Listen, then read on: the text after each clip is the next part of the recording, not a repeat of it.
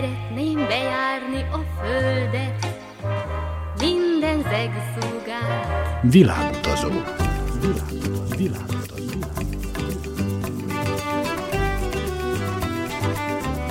Barangoljon varázslatos tájokon az Újvidéki Rádióval.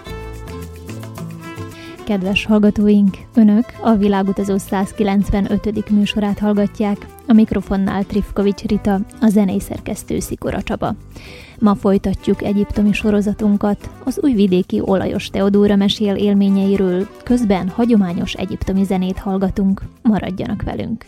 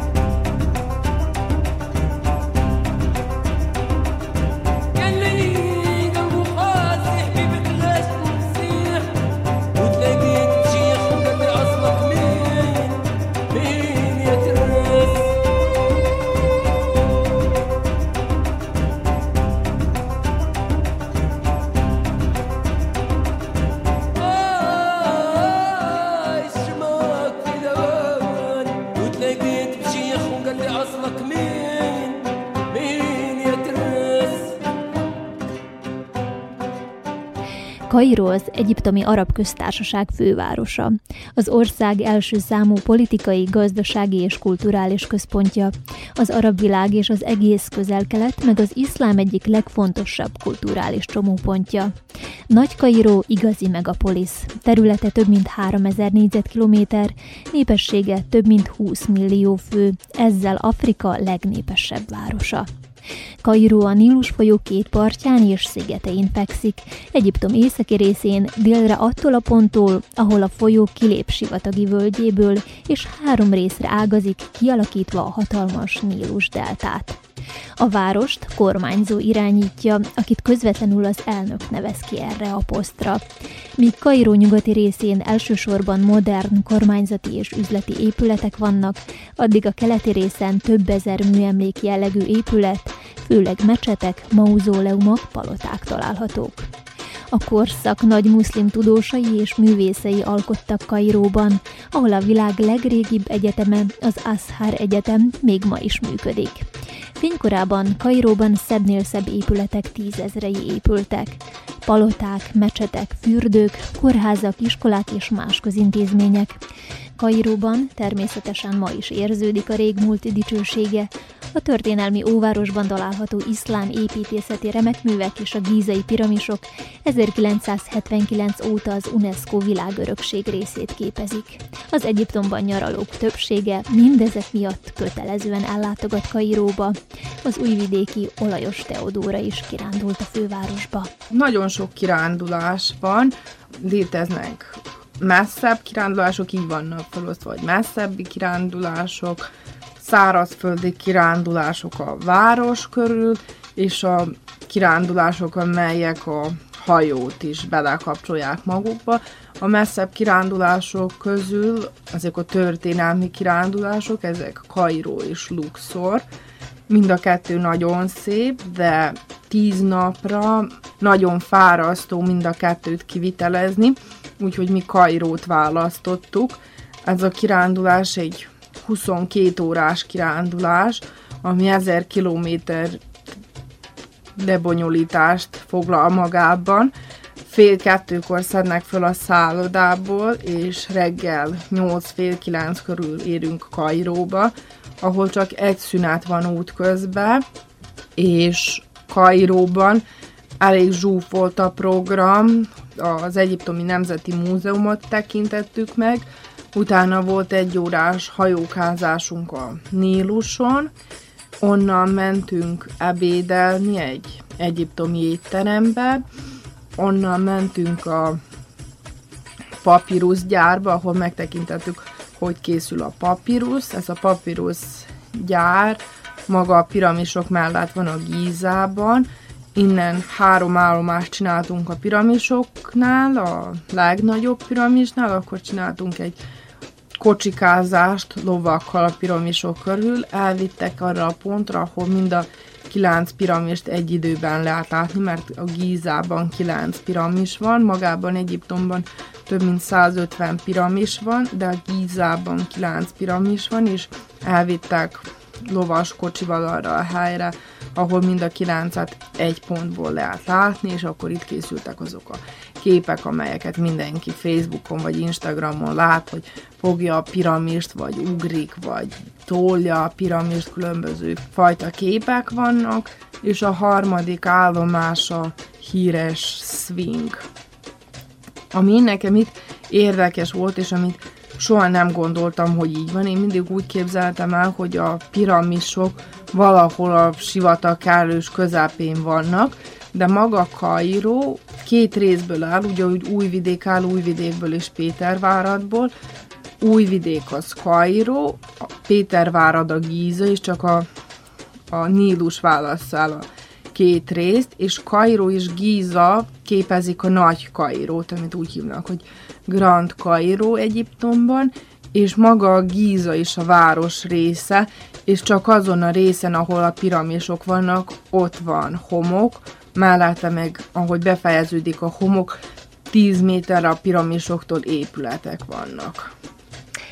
Gondolom, hogy most nem volt sok turista a piramisok környékén, a te képeiden sem láttam sok turistát, sőt, én azt hiszem, hogy szerencsétek is volt, mivel korábban nem is lehetett a piramisokhoz kirándulni, jól tudom?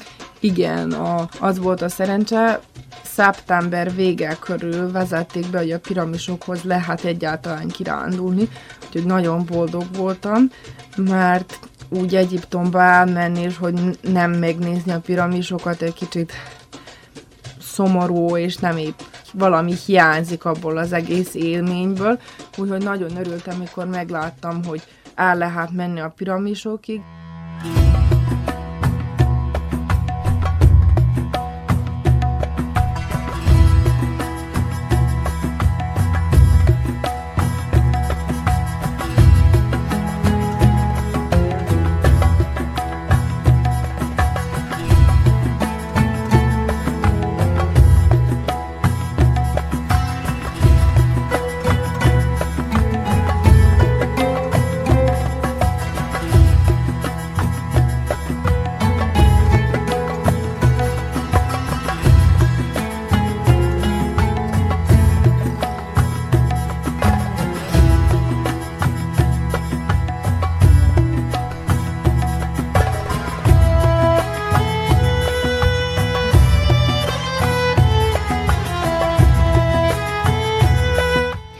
Kairó Egyiptom északkeleti részén fekszik a Nílus jobb partján.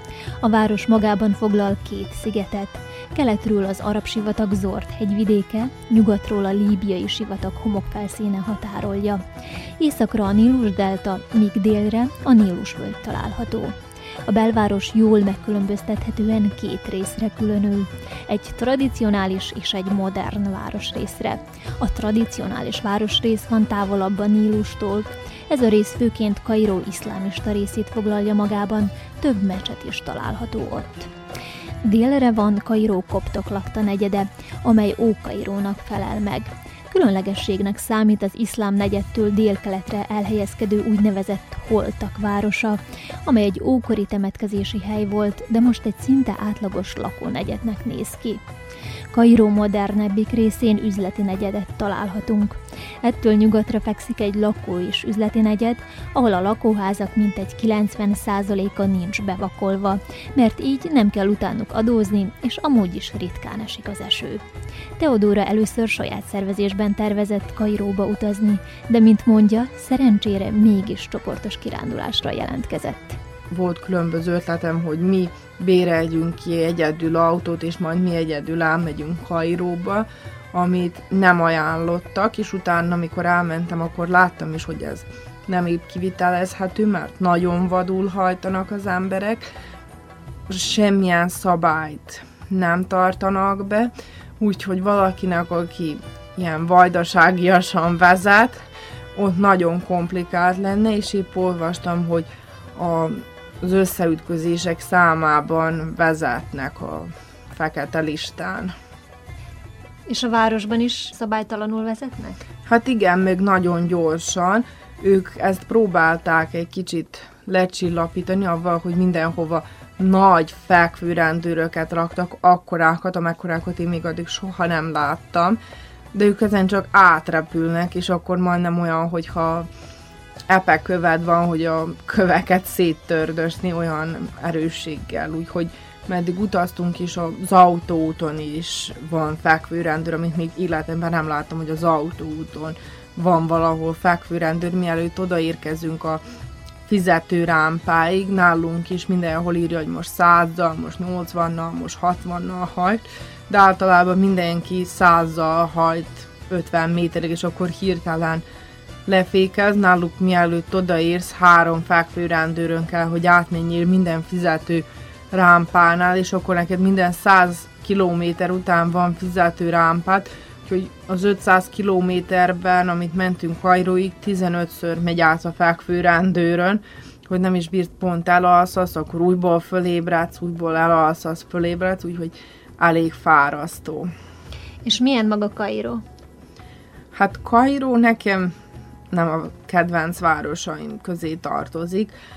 Nagyon nagy, de nagyon piszkos, és nagyon látszik a szegénység. Vagy nagyon szegények, vagy nagyon gazdagok. Ilyen réteg, amilyennek én magamat tekintem, ilyen átlagosnak, se nagyon gazdagnak, se nagyon szegénynek nincs, és ez nagyon látszik, hogy egymás mellett van egy ház, amelyik majdnem összedől, a másik oldalon pedig egy óriási, gazdag ház, ahol látod, hogy csak nem folyik a pénz a házból ki, úgyhogy látszik ez a nagy szegénység-gazdaság arány.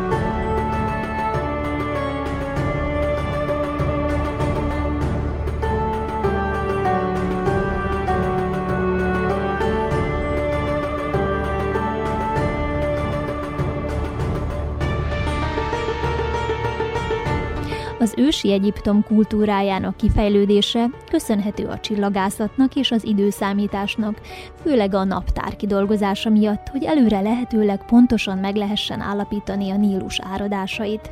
Emellett a matematikának és a mértannak, a monumentális építmények méreteinek pontos kiszámítása miatt, valamint a kémiának és az orvostudománynak is. Ezekhez társul, hogy Krisztus előtt 3000 körül kidolgozták a hieroglifa írást.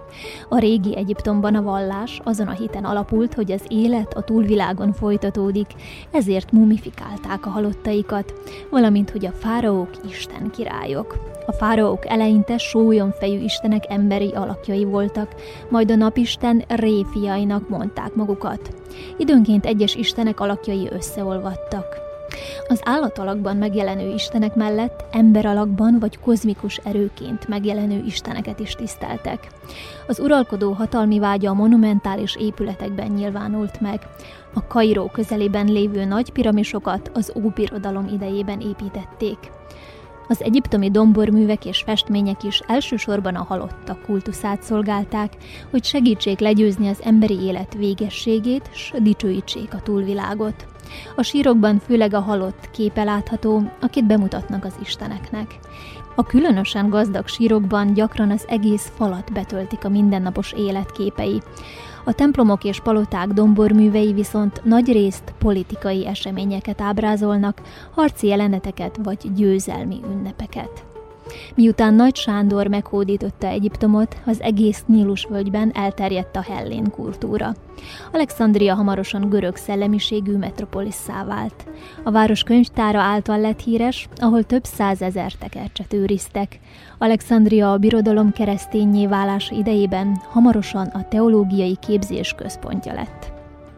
A koptok művészetéről a legnagyobb gyűjtemény a Kairói Kopt Múzeumban található, lényegében népművészet. Ez elsősorban a festészetben és a textilmunkákban szembetűnő, geometrikusan stilizált perspektíva nélküli figurákon. Egyiptom már az Ummajdánok korában arab nyelvű ország lett. Arab törzsek telepettek le a Nílus völgyében, és magukkal hozták erkölcseiket és szokásaikat, amelyek sértetlenül fennmaradtak a török időkben is. Az iszlám építőművészet a 9. században alakult ki. Ettől kezdve a nagymecsetek a különböző dinasztiákat, azok származását és az ezzel összefüggő stílusjegyeket tükrözték. A 19. és 20. században az egyiptomi építészetben a gyakorlati célú építmények, elsősorban a duzzasztó gátak építése volt a legfontosabb. Teodóra ellátogatott az Egyiptomi Régiségek Múzeumába, ahol a világ leggazdagabb egyiptológiai gyűjteményét őrzik. Jelenleg körülbelül 150 ezer tárgy van kiállítva, és több százezret őriznek az alaksori raktárakban. Az nagyon tetszett, ott ez az egyik szép múzeum, és én szeretem az egyiptomi kultúrát, úgyhogy nagyon tetszett. Az, amit ki szeretnék hangsúlyozni, ami nekem legjobban tetszett, és amit még addig soha nem láttam, hogy láttam originális mumjákat, itt található a Tutánkámonnak a nagymamája és a nagytatája, és magának a Tutánkámonnak a, az egyik része a kincseiből is ott van, a többi Luxorban van, de egy része az ő kincseinek épp a múzeumban található.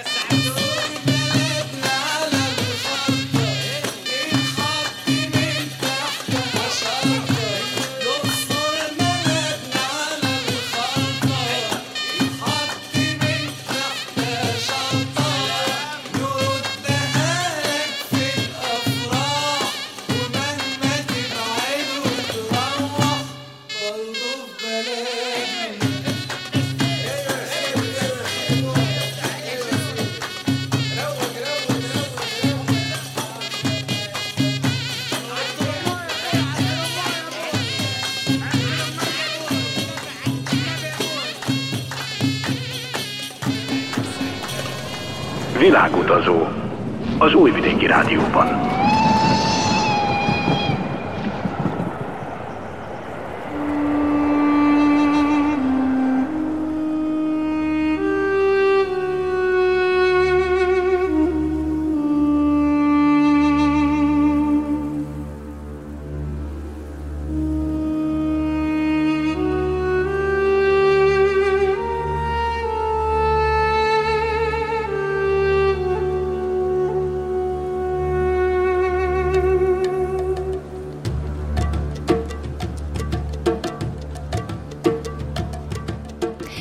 Ókori Egyiptom nagy folyammenti birodalom és kultúra volt Észak-Kelet-Afrikában, túlnyomó részt a mai Egyiptom területén.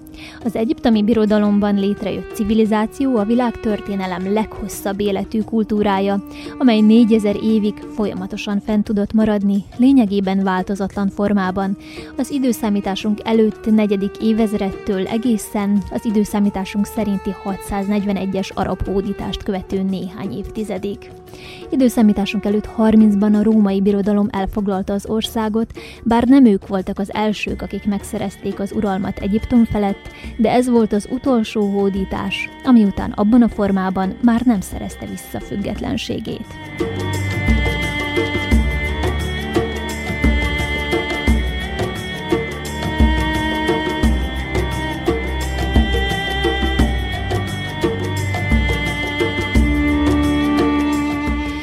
Egyiptomiak országukat számos néven emlegették, de a kemet, azaz fekete föld kifejezés volt a legelterjedtebb.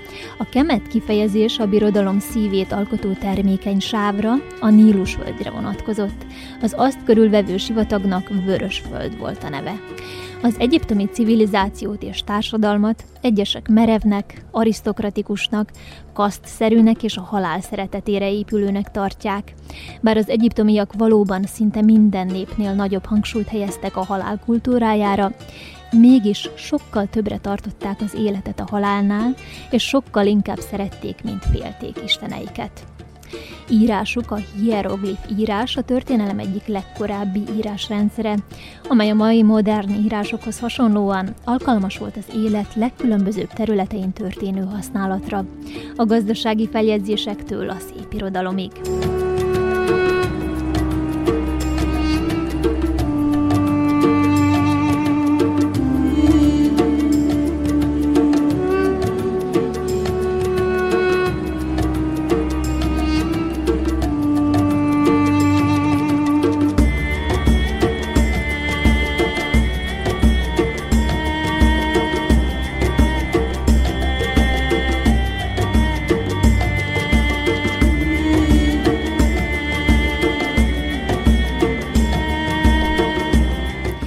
Államokat és kultúrájukat történetének jelentős időszakában mérhetetlen jólét és gazdagság, valamint óriási szellemi fejlettség jellemezte. Az emberek, a nők is szabadok és egyenlőek voltak, a családot és a munkát mindennél többre becsülték. A magas szintű szerteágazó tudomány, a rendkívül jól fölépített közigazgatás, a jól szervezett tekintélyes hadsereg és a sokszínű modern kultúra nem egyszer korának csúcspontjára emelte a birodalmat, és képessé tette az államot olyan korabeli csúcs teljesítmény építkezések kivitelezésére, mint a Djószer piramis, a gízai piramisok, a Kárnaki templom vagy az alexandriai világítótorony. Az újvidéki olajos Teodóra egyiptomi nyaralása során Kairóba is elutazott, hogy megismerkedjen az egyiptomi kultúrával.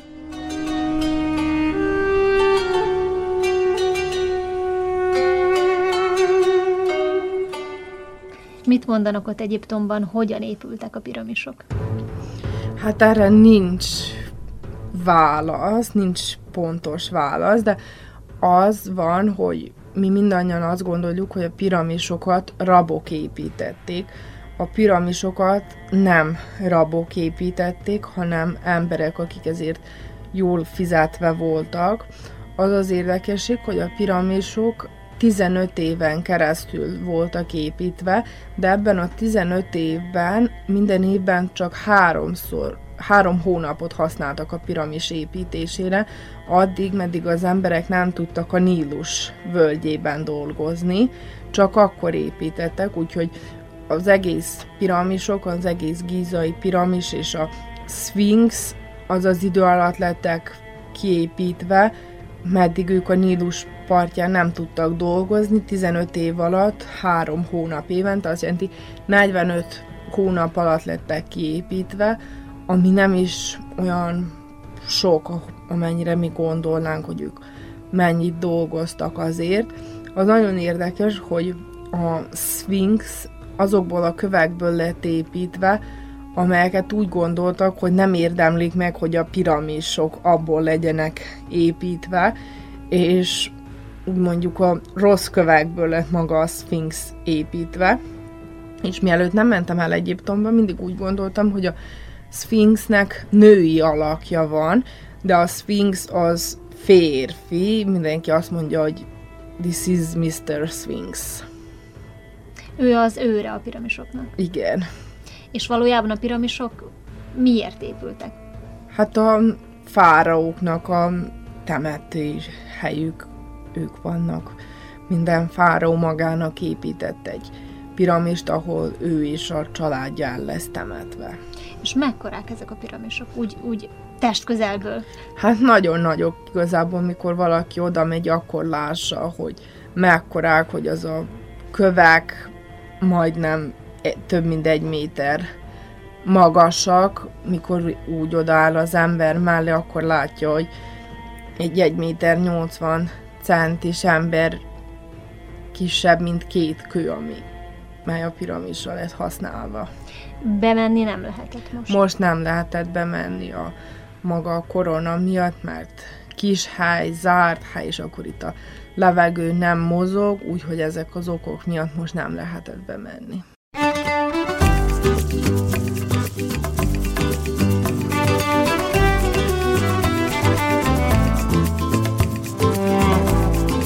Kedves hallgatóink, ez volt a Világutazó 195. műsora. Tartsanak velünk a jövő vasárnap is, amikor befejezzük egyiptomi sorozatunkat.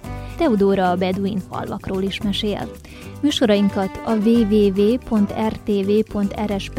honlapon a hangtárban is meghallgathatják. Szikoro Csaba zenei szerkesztő nevében Trifkovics Rita kíván önöknek sok szép utat és kellemes rádiózást.